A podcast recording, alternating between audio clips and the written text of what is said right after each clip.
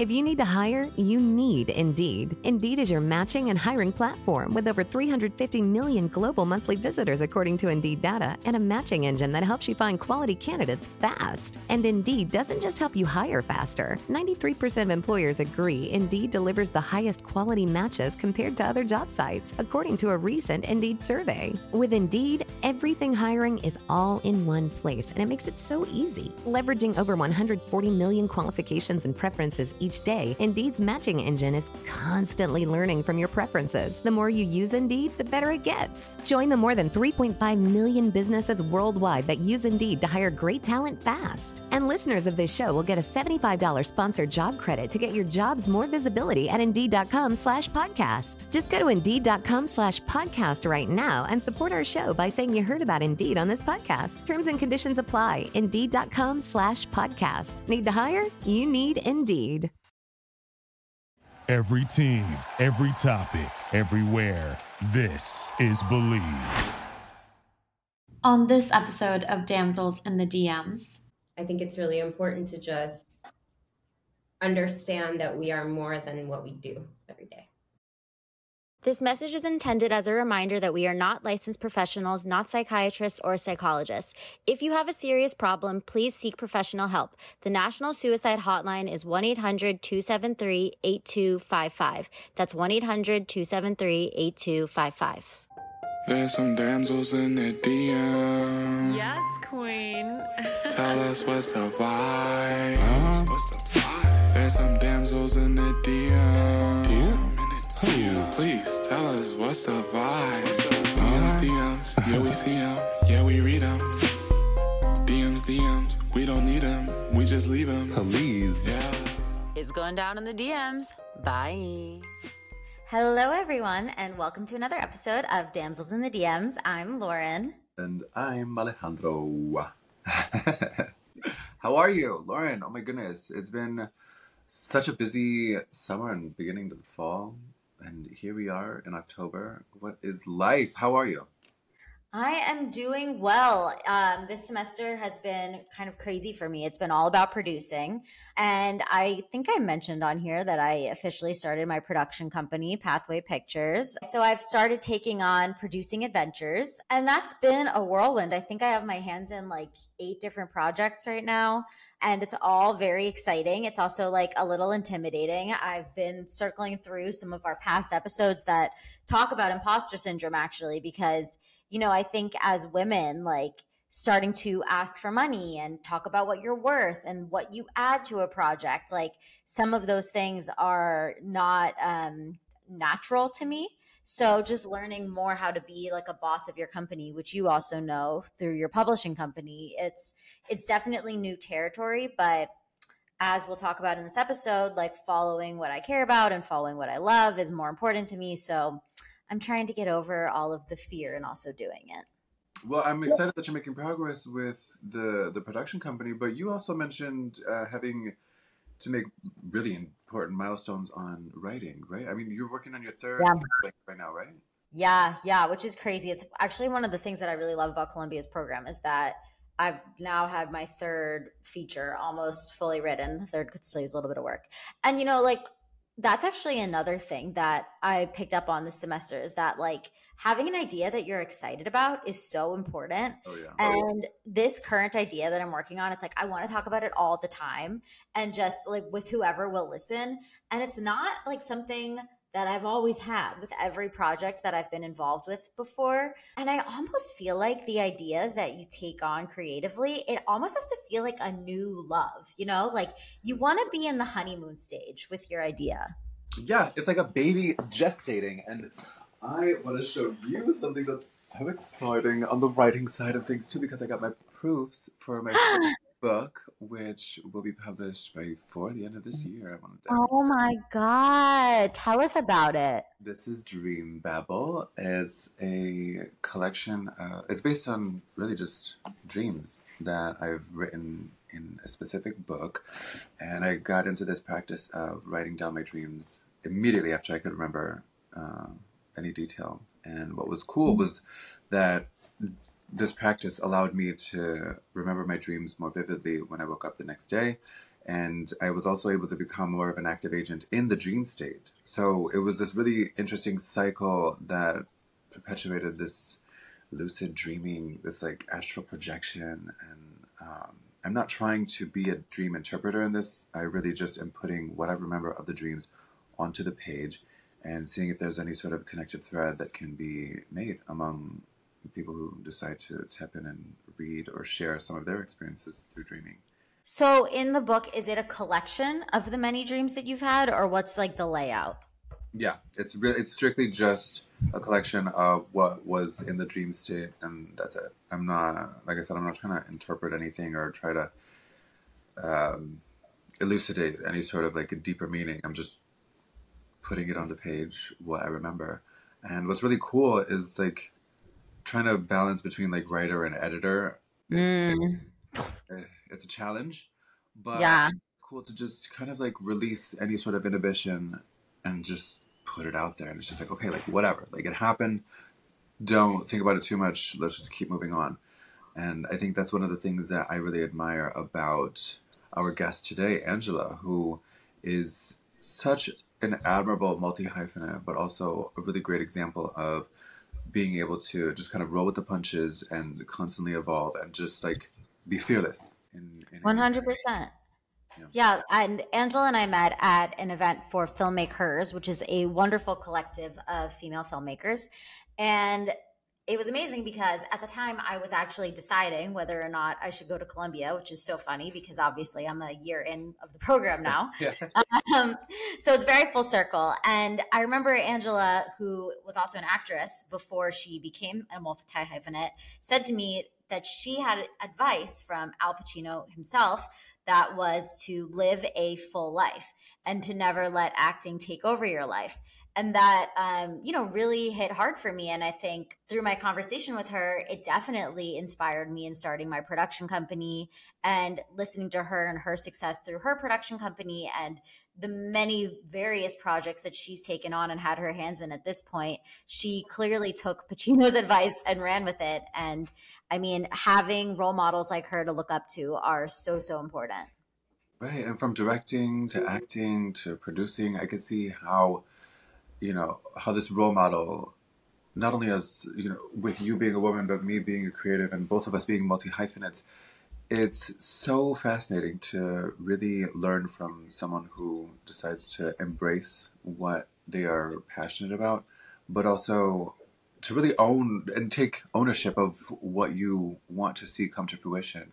And then, you know, thankfully we have these opportunities to you know act in whatever other projects might be calling our attention but we always have this baby of our own that Yeah. we're always working toward or working on and wanting to see it take the best shape possible and she named her production company after her dog and as a huge dog person myself I know that Ernie, my little guy over here, is pretty mad at me that it's Pathway Pictures, not Ernest Worthing Pictures, but uh, maybe for the next company. but there's the alignment of the w in there and you know the- So, yeah, the W, I did that for you, Ernie. that's it well let's get into it shall we Let's do it.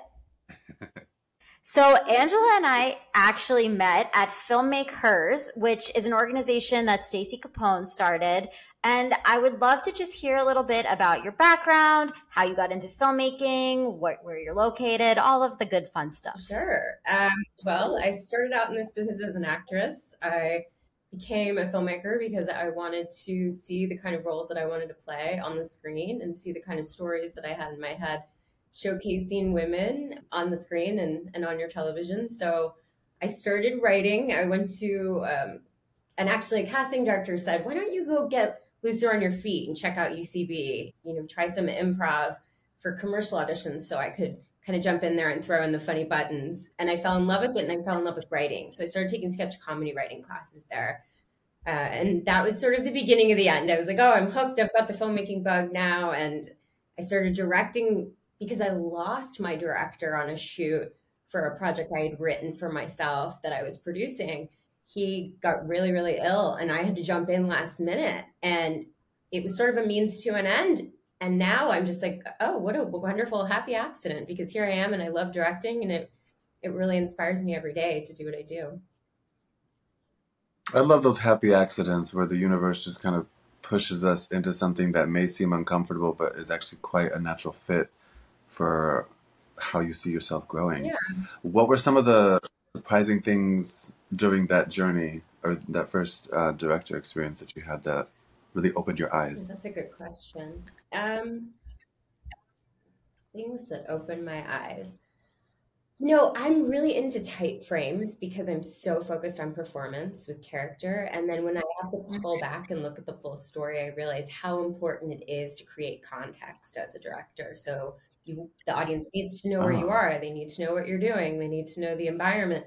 And so I've really learned that as much as I like that close up and that intimate portrayal, whether it's comedy, drama, horror, or sci-fi, you really need to let the the audience know what's going on. And so it's important to kind of grab the wider story arc and scope by getting as much as you can while you're on set and then letting the editor have their their free will with it at the end to really to to make a full story, right? To to feel like you're immersed in the experience.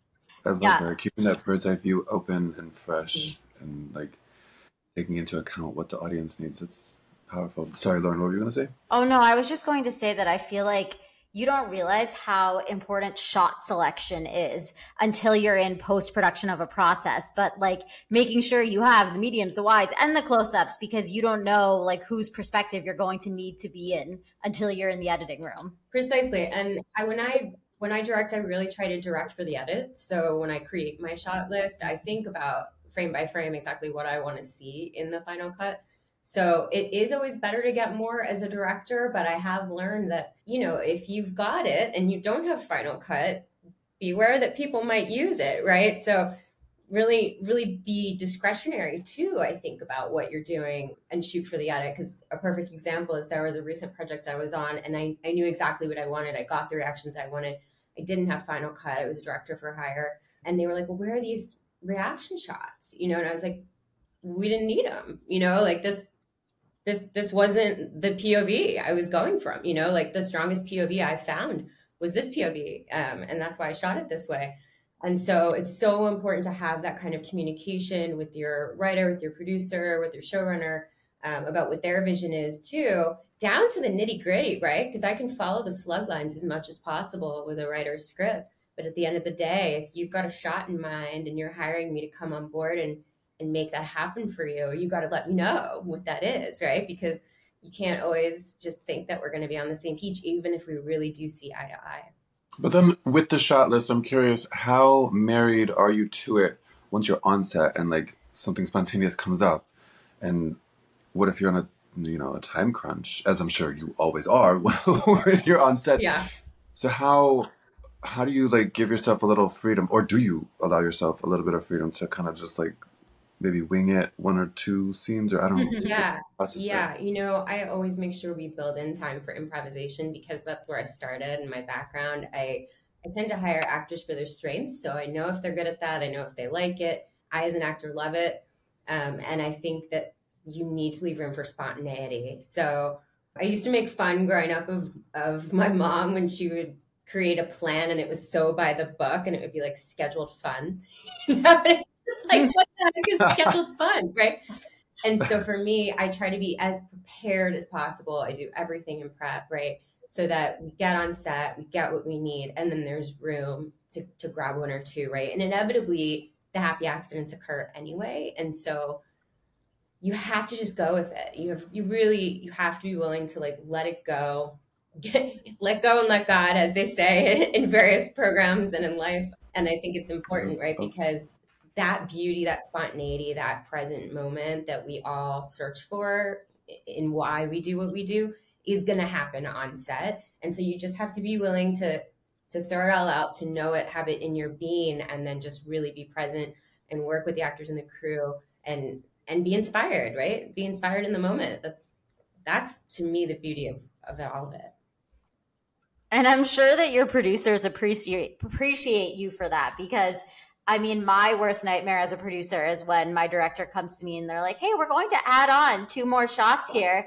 I'm like, "No, you're not. We're making the day today, and I will not be having these random shots you've decided that you like."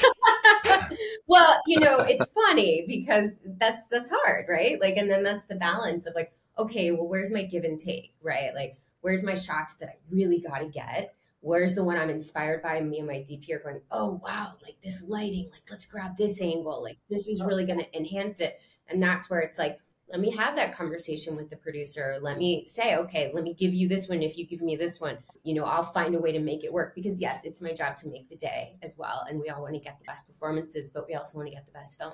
Yeah, I also remember, Angela, when I first met you, you shared with me some really powerful quotes from some of the legends that you've had the opportunity to work with um, when you were an actor.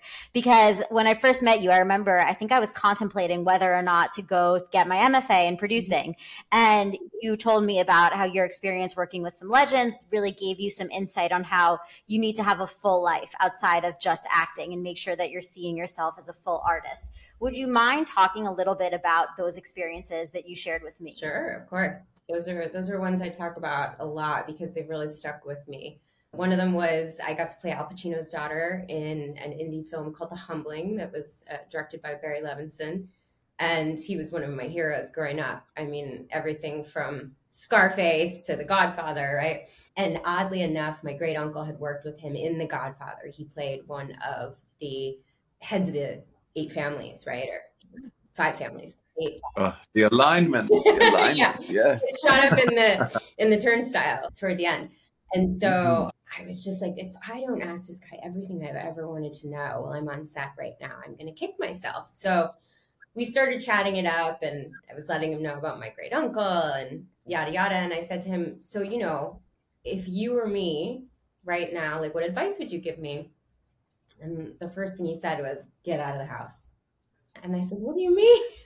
And he said, Well, as an actor, you're always in the house, right? You're waiting for somebody to call. You're you're not really engaging in the outside world. You're not meeting your community. You're not interacting with the world, creating your own stories, right? Get out of the house. Go sit in a cafe and talk to people. Go meet people. Go to plays. Go fill your soul.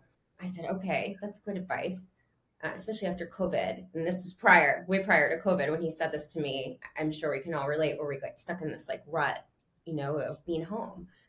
And it's got its pluses. We're remote right now, but its minuses are, you know, that disconnect of the energy of people, the interpersonal that we love so much, and being on set.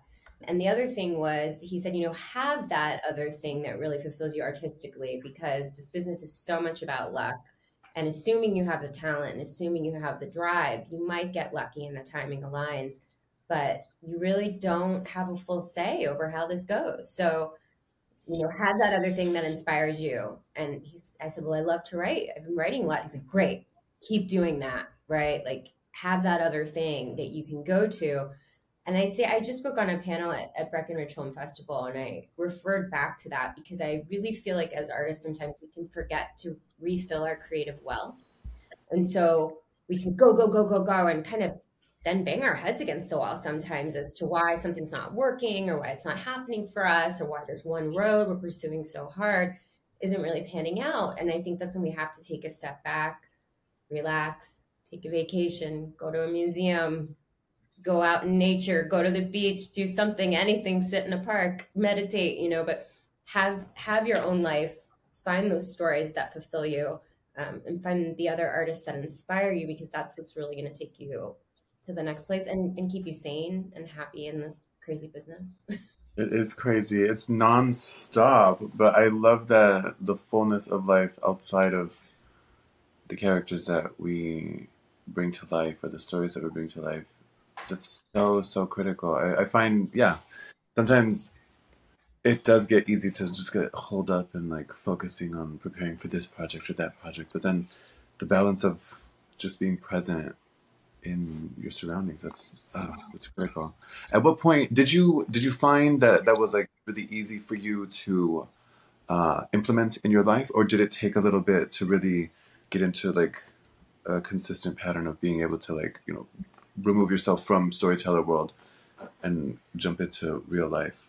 I think that that is an ongoing journey for all of us, right? Especially when we're, you know, mm-hmm. just starting out or even in your first 10 years of your creative endeavors, you can really start to over identify with the role that you're playing in life, right? And and I think everyone can do that in some way, shape, or form with their job or their hobbies or their their role is whether it's um, a wife, a mother, um, a writer, an actor, uh, fill in the blank, right? How whatever hat you're wearing in that moment. And I think I think it's really important to just understand that we are more than what we do every day. Yeah. Angela, I've also been really excited to tell you that Al Pacino came to Columbia. And I remembered you telling me this story. So I made a point of it to ask him his advice for up and coming actors.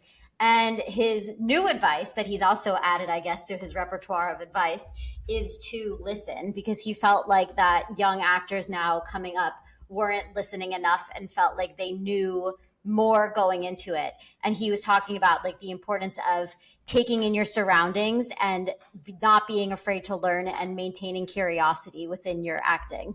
I think that's really powerful. And I love that you shared that. Thank you. There's a great book about curiosity that Ron Howard's producing partner, Brian, wrote. And it's very similar in that respect, right? Of, of just always being open, always listening. It's that, right? Like if you're not curious, if you're not open minded, you're not going to be fully available to the stories that come to you. And I'm very woo woo, so get ready for it. It's kind of like, you know, big magic. You know, the stories, they, they point you through the muse, right? And you might get the idea, but if you don't act on the idea, the story goes to the next vessel, to the next person, right? And to whomever is going to be reciprocating of it. And so there's also a lot of people who have big ideas and don't execute. And so be ready for that idea to pass you by and for someone else to take it. And I think that's why as artists, we can go, oh my God, I had that idea. And you see somebody do it. It's like, well, did you do it? Yeah. Did you act on it?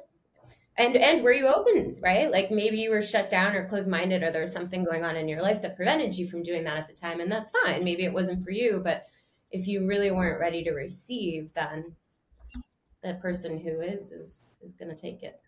Yeah. Oh, I love this. I'm so curious now. Who was this? Who was one of the more influential figures in your life that really opened your eyes to this sort of alchemy and um, ownership of the power that we have? Ooh, that's a good question. I think my grandmother. Um, she was hmm. so powerful. She was such a, an important influence on me in my life when I was younger. She was like my second mother. My mother was disabled, and for a few years she couldn't turn her head, and she was in bed and she really she became such a pillar of strength for me she really showed me how much perseverance could take us really far in life but in that interim i had my grandmother who really believed in me and told me i could do anything and she had a sixth sense about her she really was a magical woman and she had this this ease about her this grace in the world. She was funny as f- am i allowed to curse? Because it's true. Um, but it, it's one of those things where just you know she would say oh they're talking to me again you know and and i was young. She passed away when i was 13 and i don't know if i ever, ever really fully knew what she meant by that. And my mother told me later you know spirits spirits would talk to her and i've had these really beautiful experiences where she's come to me and i've kind of felt her all around me and I've I've had some really inexplicable things happen um, in the in the world of sixth sense, in the world of premonition, and even in the world of I woke up three days ago with a song in my head and wrote it down, and I'm about to record it this week because I dreamt it. You know, it's it's these things that if you really stay open and you stay grounded and present, but tapped into the world and the energy around us, that's that's where the magic happens, and it's a wonderful thing when we can do that. Yeah. Absolutely. It's a powerful resource to tap into, especially with so much going on. And with you being an expert of multitasking and being a multi hyphenate, what does it mean to you to be a multi hyphenate? You know, I think being multi hyphenate means I am so much better at all of my jobs because I understand the jobs of everyone else right? So it doesn't mean I have to do it all at the same time. It doesn't mean it has to all be me. Thank God. I don't want it to be all be me. you know, I love to collaborate.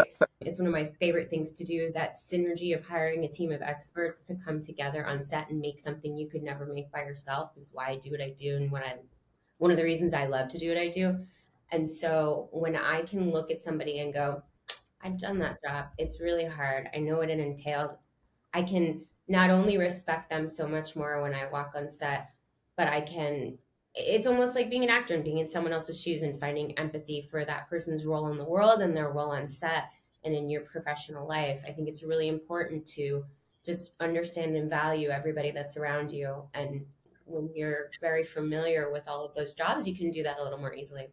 Can you tell our listeners about when on your journey you decided to start your production company and why and what the process looked like? Yeah, absolutely. So, Charlie Bear Productions was created in 2012 in November. I wanted to create my first uh, series television pitch. It was a sizzle for a TV show that I had written. And I was trying to make work that I wanted to, that would facilitate my acting career, but also that was just fun and funny. I was getting, I was on soaps at the time. I was being hired to do really fun jobs, but just nothing comedic. So I was, I was writing my way in, right? And so I, I'm very business minded. Um, my stepfather, who raised me, who's adopted me, is my inspiration for that. He owned, he's a small business owner. And so I said, I'm going to start my production company. I'm going to research how to create an LLC in New York.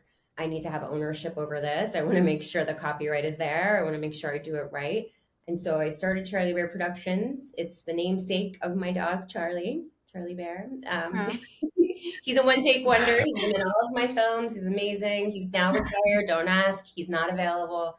but he, um, yeah, he inspired the name, and uh, we've been around since then. And what inspired me to keep it going was I was listening to the Seven Habits of uh, mm. Habits. Yeah, Stephen Stephen Covey, Covey. Thank you. Right. Um, Stephen Covey, and I remember being on the elliptical one day listening to the the CD audio version, and and it said, you know, what's your mission statement? I was like, what is that? You know, what's my mission statement? What's my mission statement in life? What's my business mission statement? Um, you know, they talk about branding a lot, but I think even more importantly is what's your why, and that's your mission, mm-hmm. right? And so for me, I wanted to tell stories that made people feel less alone in the world. I wanted to tell stories that made a difference and changed perspectives. I wanted to tell, tell stories where women were at the forefront of the conversation and also behind the camera, and we were seeing things through their lens. And so that's that's what really created Charlie Bear. And what has kept it going is this focus on unique, diverse stories with a social impact with through a female lens. Yes. Oh my goodness. I love that you spoke about a mission statement. I feel like that's so like a great feature of even having a vision board. Mm-hmm. You know, and being as specific as possible. It all comes down to why we're doing what we're doing because if we just get caught up in the rat race or the the gerbil wheel, the hamster wheel of just moving forward without any sort of purpose, it kind of fades very quickly as far as like momentum that can be built. It's true. Yeah. Right? And, and when you have this thing that to always come back to, it just helps you hone your focus. It makes it really easy to like sift through the clutter. Um, and finding my why yeah. was not simple. I make it sound simple, because I spent a lot of time doing it and refining it and figuring it out. But once it was there, it was just like, oh, great. You know, now all the millions of scripts that get sent to me, I can easily make a, a 10 question list of, you know, does it fulfill these five things that my production company mandates? Is it a Charlie Bear production? Is it a project that I want to work on as an actor that's not a Charlie Bear production, right? Like there are other iterations of, of work that I take I was a director for hire on this recent series, this dramedy that was sponsored by the Bay Area Lyme Association. And it fit my mandate for Charlie Bear. It really was a social impact story led by a female voice. It didn't end up being a Charlie Bear production. I was director for hire and I was a producer on it, but I didn't take on the production into my company. But it still made it easy for me to say yes to that project. I liked the writing, I liked the the social impact, I liked the, the why of all of it. Um, and so I think that when you can sift through that pretty quickly, it can make it easy to just say yes. And that's exciting, right? I feel like you bringing up how you discovered your mission statement just makes your film without grace makes so much sense because I saw that before I knew you at Filmmake Hers and obviously I thought it was a beautiful film and especially with you both acting and producing in it. How do you balance making sure something aligns with your mission statement when you're wearing so many different hats in making the project come alive? Great question. I made sure to hire a line producer on that set it was one of the best decisions I've ever made to the extent that it actually inspired me to ask her to be my mentor. And I wanted to go be a line producer for other people because I was so grateful for the gift that she gave me on set, which is allowing me to do my best work as an actor, take off my producer hat for the most part. There were things I still had to come in for, right? Like some things are unavoidable. But to really be able to delegate, let go, and do my best work, I needed to hire out. I hired a director at the time, I could have directed it myself. Would I have gotten as good of a performance out of myself? Probably not, right? I didn't know enough about directing at the time. I'm so grateful for um, Deborah Kampmeier, who I hired to come on board. I learned a lot from her as a director and, and becoming one, even though I had directed before. And I also gave myself the best opportunity to succeed as an actor, a writer, and a producer. And Veronica Nickel, who very graciously came on board to be the line producer, is just the hardest worker I know. You know, she inspires me so much. She produced a little film called Moonlight that you may have seen. She's she's incredible, right? You know, yeah. I I got lucky, but I also I knew what I was getting with her because she just she walked the walk, right? There's a lot of people who mm-hmm. don't walk the walk in this business, and I could very quickly learn that next to the director, the line producer is the hardest working person on set. It's really you are doing all of the the hard work you're carrying the load and so i think that that was a really interesting opportunity to to learn what that job did to to give someone else a job and then to go and give that gift to other actors afterwards also because i'm pretty financially savvy right i've just always been good with numbers i really like them and it's made me a better filmmaker to understand budgets and understand the realities of when i'm writing a script how much it's going to cost to make it, right? I I'm not in a business of writing scripts that never get made. It's it's not good business, and frankly, it feels like a waste of my time. so, yeah. you know, so maybe some writers yeah. don't care and they just want to write to write, and that's a beautiful thing because it's an art and a craft in and of itself. But I love to make moves so I want to make sure they get made. So when I can have that fiscal mind about me I have a better sense of like, oh, maybe I should cut that scene later, or maybe I should write it for this environment that I already have access to. I love that you said that. And I agree completely because the film that I made this summer, I was directing and acting, but had a really incredible producer who took off like the nitty gritty from my plate that would have distracted me. And the other thing that I did that I found pivotal in making it work was I hired a casting director who brought on like amazing actors around me, including Jodi Benson, who was the original Little Mermaid. And she played the role of my mom. I hadn't written my character to cry during a scene with them, but because she was so good and listening to Al Pacino, I just listened to her. I cried naturally just from that interaction. And I realized, it made me realize that if you are going to take on a project where you're wearing multiple hats, then you better make sure you have the best team around you because you cannot do as great of a job if everybody else isn't working and have the same drive for the project that you do. Yeah, and congratulations, Lauren. I didn't know that. I can't wait to see your film. Yeah. Thank you. I was just telling Alejandro that it's finally coming together. We're um, now just working on color correction. Very so, Send it my way. I can't wait to see it. I will. Thank you. What was the experience like directing Unimaginable? That was really cool. That film came about because I was working with this mental health nonprofit. We were supposed to film a suicide prevention narrative in March of 2020, and we all saw what what happened there. And so the head of the nonprofit, not one to sit on her hands, said, "I want to know what teens are dealing with now. I want to have my summer intern gather a bunch of teenagers to talk to them about what kind of resources we could provide them in our next film. um, or even just create a promo for Glow Media and what we're doing right now um, during this crisis that's unfolding. And I said, great, I'm all about it. She's like, well, you just, you know, jump in and conduct some interviews and, and listen and record and then let me know what you think. I said, yeah, sure. And we were going to apply for a grant with LAUSD. We had just met with them to make a new film. It potentially was going to be an anti-vaping comedy because that was something that teenagers were really needing help with. And it's Still yeah, are. still is, right? Still is. And that grant kind of went to the wayside as soon as COVID sort of took the front stage. But what I found was I was so inspired by all of the stories these teens were sharing. They were so open and vulnerable.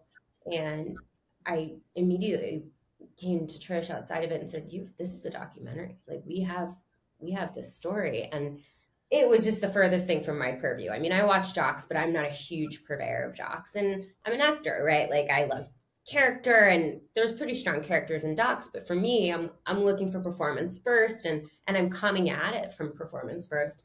And so it was the funniest thing when I was all of a sudden pitching her the stock idea and making up a budget and I made a whole deck. I brought it to her and said, you know, can you can you get me this money? Like I think we need to do this and we can film it remotely. It'll be safe.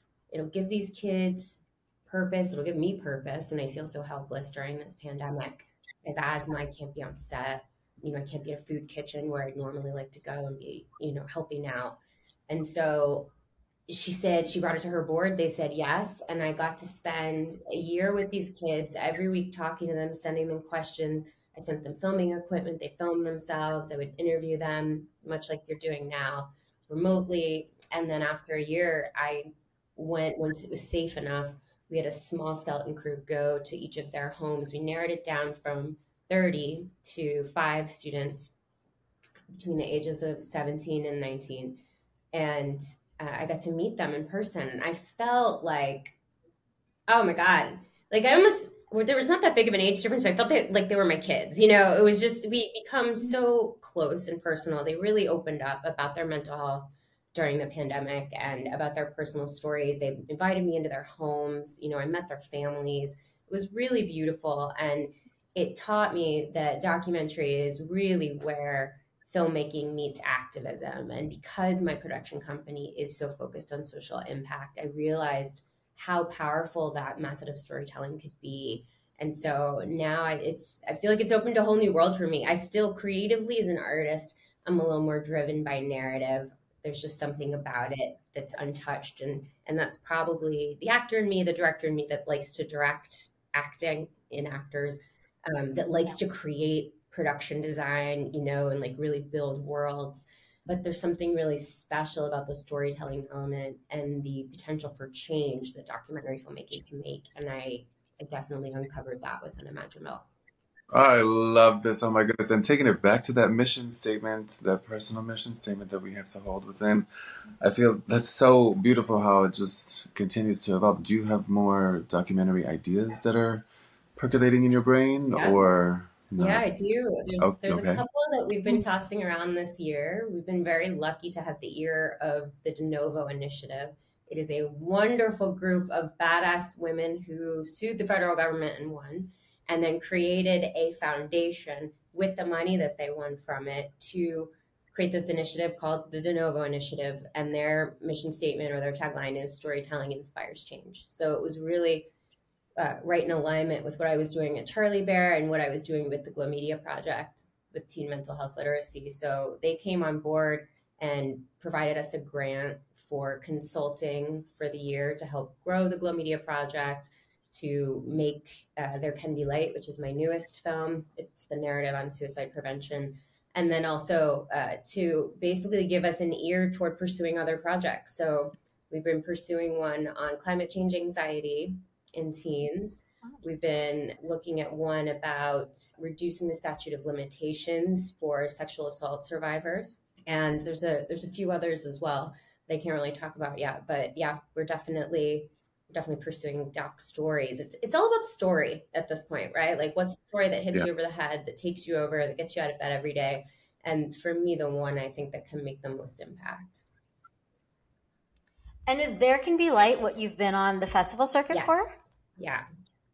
Can you tell us a little bit about that and you know how you've been managing your time, especially with the strikes maybe ending? You know, I want to hear all about. Yeah, it. yeah. It's um, there can be light started its festival run in August at the Oscar qualifying HollyShorts Film Festival. So that was very exciting. I was there too. We were both there. I was yeah. there too. Uh. I didn't know. I would have had you there at our premiere. It was sold out. We were in the Alliance of Women Directors block. It was so inspiring to see so many women up on stage together showing their films and three or four directors next to me in that block who I knew very well. And now we're doing the festival circuit together, which is exciting. It's it was it's such a beautiful film. It was such a, a blessing to make that film. We are doing grassroots screenings at high schools and getting wonderful, wonderful responses. We just went to Soho Film Festival in New York we were then at DC International Shorts in Washington, DC. And then I just got back from Breckenridge, Colorado at the Breckenridge Film Festival, which is just such a- Okay, country coverage. I mean, I just a week before that, I came home with a cold. Let's just, I mean, I took all the vitamins and I still left two and a half weeks of, of traveling around the world with, you know, five states and two countries. It hit me, but it was totally worth it. It's, it's a, it was a really really great experience to meet so many filmmakers and and have hear so many stories about the impact. People really share their their personal stories when they get touched by yours which is so special. And we are we're about to announce i guess i, I could say it now you'll be the first to know. We haven't made the, made the announcement yet but we are at the canberra this is my brave mental health film festival in australia so we're international. Oh my God. Which is exciting. And then we will be at Fort Lauderdale Film Festival in Florida in the first week of November. So that's next. Congratulations. That's so cool. Yeah. So are you going to Australia? I'm not going to go to Australia. Ha- that's the one I have to duck out of because I just got the green mm-hmm. light on my new film and I've got to jump to work. So we're, we're doing contracts this week and then we're back in – in the studio, I'm doing a, a, virtual reality project with musicians from the Foo Fighters. Wow, cool. So that'll be announced next week. You are constantly well. moving and shaking. Yeah, we've. I'm just yeah. It's it's sort of like COVID took us into this like hole of creativity and, and grief and trauma and like all this stuff brewed and then came out of me and I now I've got all these scripts and I'm just like throwing them at the wall and seeing what sticks. But you know, with the strikes, I couldn't I couldn't put it out there. So luckily the nonprofit that i work with is not associated with any struck companies. Um, we don't sell to the amptp we provide all of our short films free of charge for kids to learn from. And anything that i've worked on separately it's you know i'm just writing and as soon as this signing on the dotted line happens i'll be hitting the pavement you know bringing on producers and building financing for my first feature Hell yes. It sounds like, you know, keeping busy in the midst of the strikes is really no challenge for you. But for those listeners who might be struggling with either motivation to stay productive or to try and find different ways to be active in the entertainment industry, do you have any advice for what they might be able to tap into or do? Absolutely. And I'm glad you asked that because I didn't have it the whole time. Something that really something that gave me a lot of feels for my soul was being in an acting class in LA. I got on stage at Marjorie Valentine's studio. It's all incredible plays. I cannot tell you, I did Marriage Play by Edward Albee. I discovered this new playwright, or maybe not so new, but new to me, Melissa Ross. She's done some beautiful work uh, in New York. Just wonderful actors that I got to collaborate with. Um, my mentor, the producing director of Love Victor, Jason Ensler, was also in the class I got oh. to oh. build a oh. stronger relationship with him and he saw my work as an actor and we got to talk about how we would direct the scenes the next day. So sort of twofold, right? It was such a learning experience, but also just it got me on stage again. It got me pursuing my artistry, which is what this is just what we need as artists, right? Like especially during harder times when it's a struggle either financially or in your mental health.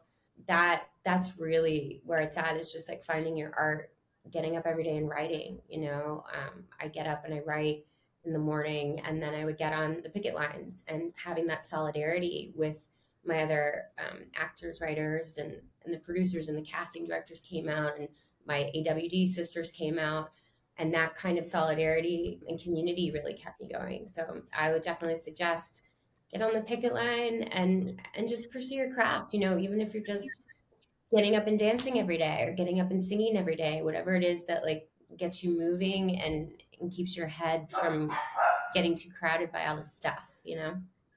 I'm curious for you because, like, you know, you're balancing being a director for hire, an actor for hire, a festival run, a production company, taking on other projects. How do you prioritize? And how do you balance what you're doing, like in a month, in a day? Yeah, good question.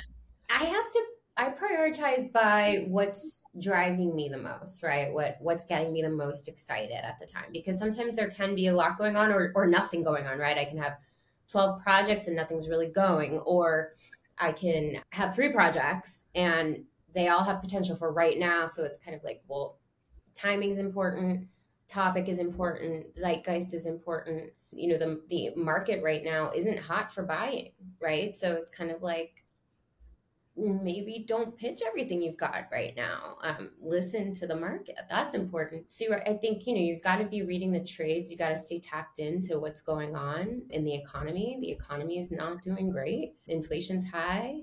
You know, prices are going to be high.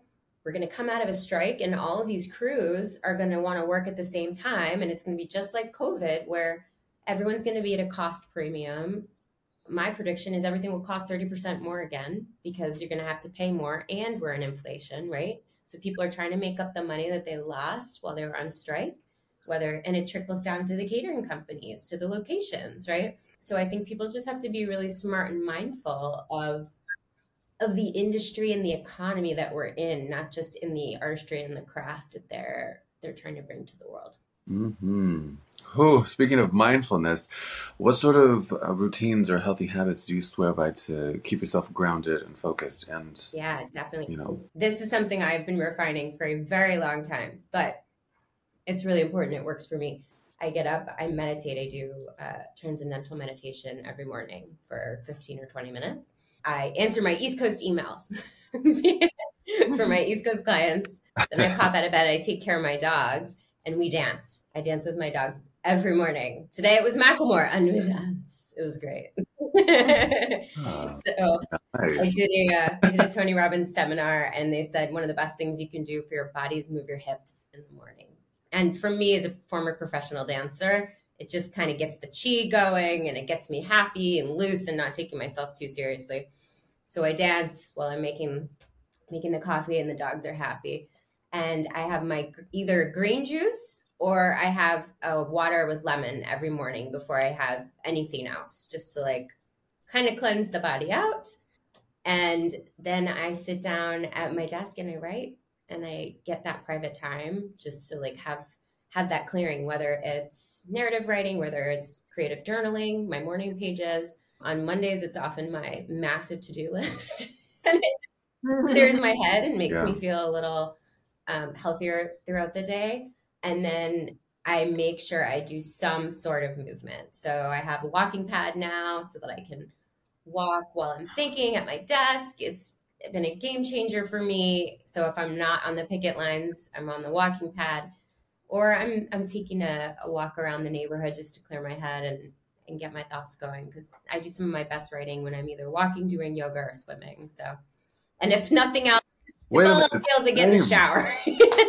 That's where the ideas come. I am so This flow of energy does happen to me as well, where it's like I find I like late night walks as mm. well, but something about like the movement, it's like very solitary and meditative. But what is this walking block you're talking about? Is this like a treadmill? Okay, wait, Alejandro. I Angela, what I was going to tell you is that we have the same routine essentially. I mean, I guess I'm also meditation, morning pages, take care of the dogs. I need to add in this dancing bit, but my newest addition was a walking pad. And um, my boyfriend also was like, it's a treadmill. I'm like, it is a walking pad. It doesn't have an incline. It's just a walking pad. But I love it because you can like read scripts on it, get all your emails done, and you feel like, you know, you're so productive. I feel like I'm doing three things at once. And you are. Amazing. Reading scripts is my biggest thing. I, a year and a half ago, I got an elliptical um, when it was like pandemic, deep in the pandemic. We had just gotten our new place here in Culver City, and I finally had the space for like a meditation self tape slash yoga room. And so we got the elliptical in there, and I said to myself, I am reading scripts while I'm on this thing. Like this is why I'm buying this thing so that I can move and I can still be productive. And then I had had to throw the walking pad in there. So this is this is my big reveal. It's against the wall right now. but oh it is goodness. it's it's so good. And my head, you know, when you're sitting all day, it's terrible for your body, right? So it was really it was yeah. really just to like make sure all the juices were still flowing and I'm not killing my back. with These chairs, I've got like three different chairs in here. One's ergonomic. You know, you got to find the stuff that works. I feel like a kid again with it. Like I'm so excited about my new toy, you know? I have another fun toy that I play with about twice a week. It's a rebounder. It's so much fun in the morning. That was the other suggestion besides moving the hips was to rebound for five minutes in the morning just to get yourself going. So that's fun too. It's like a trampoline. It's a mini trampoline that you have in your house. Oh. Wow. Oh. It's good times. One, one other question. How long is the dance routine with the dogs? It's only like two minutes. And sometimes they only want to go to the chorus. And I'm like, no, if you want your treat, you're going to have to stay through the whole stuff. but inevitably, once I do it, I'm still moving. And then the music stays on. And then I'm just kind of dancing around while I'm having my coffee and getting my breakfast ready. And it's it's a great way to start the day. So cute. Oh, I love it. Oh Tell God. me your tips for the morning, Alejandro. Do you have anything I need to adapt into my routine? Oh, I wish I could tell you. Oh my goodness. No, I am the worst morning person. So, you know, for me, it's really just like finding my center, often having like a hot tea or something soothing. And then my ability to focus sometimes can be a little scattered. So I do like an abbreviated meditation where, you know, I'll light my Palo Santo and then I'll do like a tuning fork session and then just like do expressions of gratitude just to kind of like kick the day off. And what I love about the tuning forks is that it just really kind of, I don't know, it adds a nice zing and like just heightens the frequency a little bit. And I, I really, I find it practical. I found it, I found out about it randomly, like a few months ago. And as soon as I had that conversation with the person who told me about these tuning forks, went right up to my computer, logged into Amazon, and got myself a little set that I I live by it. It's so much fun. Oh my god, what's what's yours, Lauren? Yeah, great. yeah, I highly recommend it. well, it's meditation, morning pages, green juice, walk, feed the dog. Lately, my boyfriend just had surgery, so it's also walk and feed yes. the boyfriend, not walk walk, but get his ice machine together. But because some of my classes start pretty early with school, I've started meditating and journaling on the subway. and it's actually a nice challenge, you know, like because there's so many distractions and like craziness happening around you that it does make you have to like stick within your mm. bubble. But I feel like I need meditation and journaling before I can interact with anyone. Like I just know I'll be a better person if I have it. Yeah. So I, I need it regardless if it's on the subway or wherever. When I miss it, I'm kind of like, oh gosh, what's happening today? And that didn't happen actually ever on the trip, which I was really proud of myself for because you know you can lose some of your some of your morning activities when you're traveling. I always had my morning meditation. I missed my afternoon ones sometimes because we would be, you know, 12 hours out at TIFF all day long. But I will say that it kept me sane and it it's that rejuvenating element when maybe you can't get that nap in you can meditate anywhere as long as you're holding onto your purse girl. Yeah. you're good to go. So i was definitely meditating in the middle of like the hyatt lobby at like 7.30 p.m one night before a party with south by it you know you gotta do what you gotta do but you gotta do it so, as we are damsels in the DMs, we gotta ask what is the funniest, wildest, most intriguing, or inspirational DM that you have ever received? I sent this. I sent this to one of my mentors the other day just to mess with him, and he was like, "Geez, women have to deal with so much." I'm like, "Uh huh." I'm like, true. "This is normal." Here we go. Hello, sweetheart. Okay. Heart emoji. Sorry for the manner of approach for intruding in on your privacy. Will you be interested in a weekly allowance of $800 in exchange for your online companionship? double heart, double heart. No sexual intimacy. Now that's weird. Why don't you want to have sex? If you're going to go for it, you may as well go for it. Right. But what is online companion? I would love That's- to know. I mean, nowadays you can sell photos of your feet for lots of money. So online companionship, I I don't know. And you know, the old me would have been like, let's see what this guy, you know, because I love to chase a story, but I just don't have time anymore. I don't for the crazies of the world. I mean, the present me is thinking, sign me up. I mean, I need funds for my project. So um, this sounds like a very lucrative. be like, here's my Venmo. Let's see. Yeah. Check my bio. The link is all there. Go ahead. yeah, that that was a good one. Um, acting. Oh, and then God. you know it was the strike. So I think what I had said was I'm considering side gigs, but I'm worried this one might violate the digital contracts. Acting via online companionship, a new business model. oh You my responded? no, that's what I sent to my mentor. You're a good person. I never respond to these no, kinds of I didn't respond. I'm not that crazy. I mean, sometimes it's entertaining, but no. I don't have time. I, I can't entertain myself that way anymore. The way I entertain is to send it to my writing group and get a good kick out of it, right? So- The DM of the week asks, would you act in a project that you've also directed? Slash, you? It is called Drive Through Confessionals. Uh, WhoHaHa, Elizabeth Banks's wet and wet work. That's a different topic. Um, her network uh, decided to call it Chicken Confessions. They released it during the pandemic, and it was because we couldn't get on set. Right? It was like the second week of COVID, and of course, I had this story that was like not letting go of me. Right? I couldn't not do it. So I called my friend Sarah, who has a red camera, and she loves to just like point and shoot. She's like a run and gun. She's an Oscar nomi- nominated documentarian. So like girls want, she knows how to get it. And so I said, I have this really funny story about Chick fil A that I want to write about how they're making people do Hail Marys in the drive through as far as a confession in order to get their chicken nuggets. Because there was the whole thing about how Oh they weren't serving people on Sundays. And then there was a whole issue with the LGBTQ community that I was not happy about.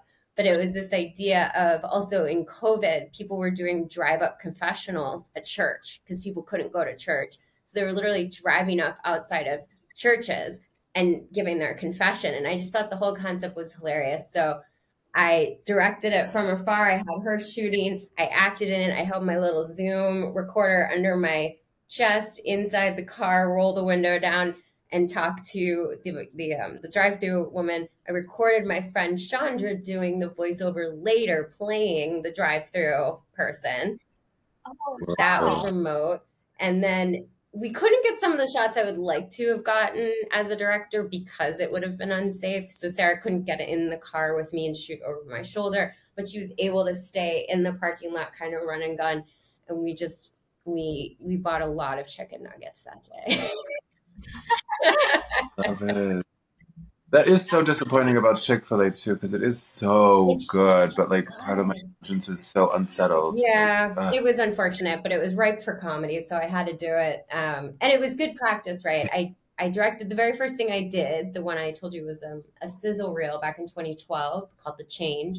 I directed and acted in that, and I did see my performance suffer a little bit because it was my first try, right? So I learned after that, and so I think I think we nailed it on Chicken Confessions. you can see it on my Instagram at Angela Cohen. And um, my goal is to direct and act in my first feature, which is going to shoot in Ireland. It's in elevated horror, and it is called No Good Calls Come in the Middle of the Night. Oh, name it and claim it. Yes, I'm excited to see that. And Oh, horror is what's in, so I know that's going to do Yeah. well. People are loving Yeah. horror, right? It's a it's having a resurgence, a comeback. Well, mm-hmm. Angela, thank you so so much for being here. It was so lovely getting to hear your story, and we really appreciate your Thank time. Thank you. So good to get to Oh. know you, Alejandro and Lauren. Can't wait to see your film. Thank you for having me. Thank you so much for coming on. You are such a gem. Oh my goodness, and an amazing and admirable storyteller. I can't believe you had the time to squeeze in for this interview, but I'm so happy you did. Thank you. Thank you. Great to chat with you. both. Anywhere where other people should stay up to date with your work other than the Instagram, which you just said? Yes, absolutely. I have two websites. AngelaCohen.com has everything about acting and writing, and CharleyBear.productions.com, C H A R L E Y B E A R Productions.com, has everything to do with Charley Bear Productions and my directing work and all my wonderful clients. And you can reach out to me through either of those websites to get on my newsletter and stay up to date with what's going on. We will be staying up to date. That's it. All right, everybody. Well, thank you so much for tuning in to another episode of Damsels in the DMs. It has been an adventure as always, and please, we are waiting eagerly for your DMs, your voicemails, your letters, any sort of indication to help us share with you insights from experts and leading voices in the industry, whether it be in entertainment or any anyone that, that you want to see come on the podcast and learn from. Yes, please let us know who you want to have on and what you want to hear from them. And as always, please subscribe, rate, and review. That allows us to continue to bring you content on any and all podcast platforms. That's it. Thank you. Thank you for joining us. And until next time, it's going down in the DMs. Bye. Bye.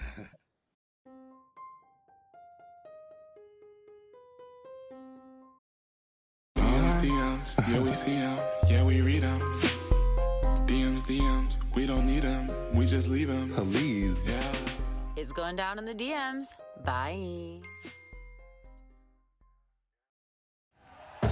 Thank you for listening to Bleav. You can show support to your host by subscribing to the show and giving us a five star rating on your preferred platform. Check us out at Bleav.com and search for B L E A V on YouTube.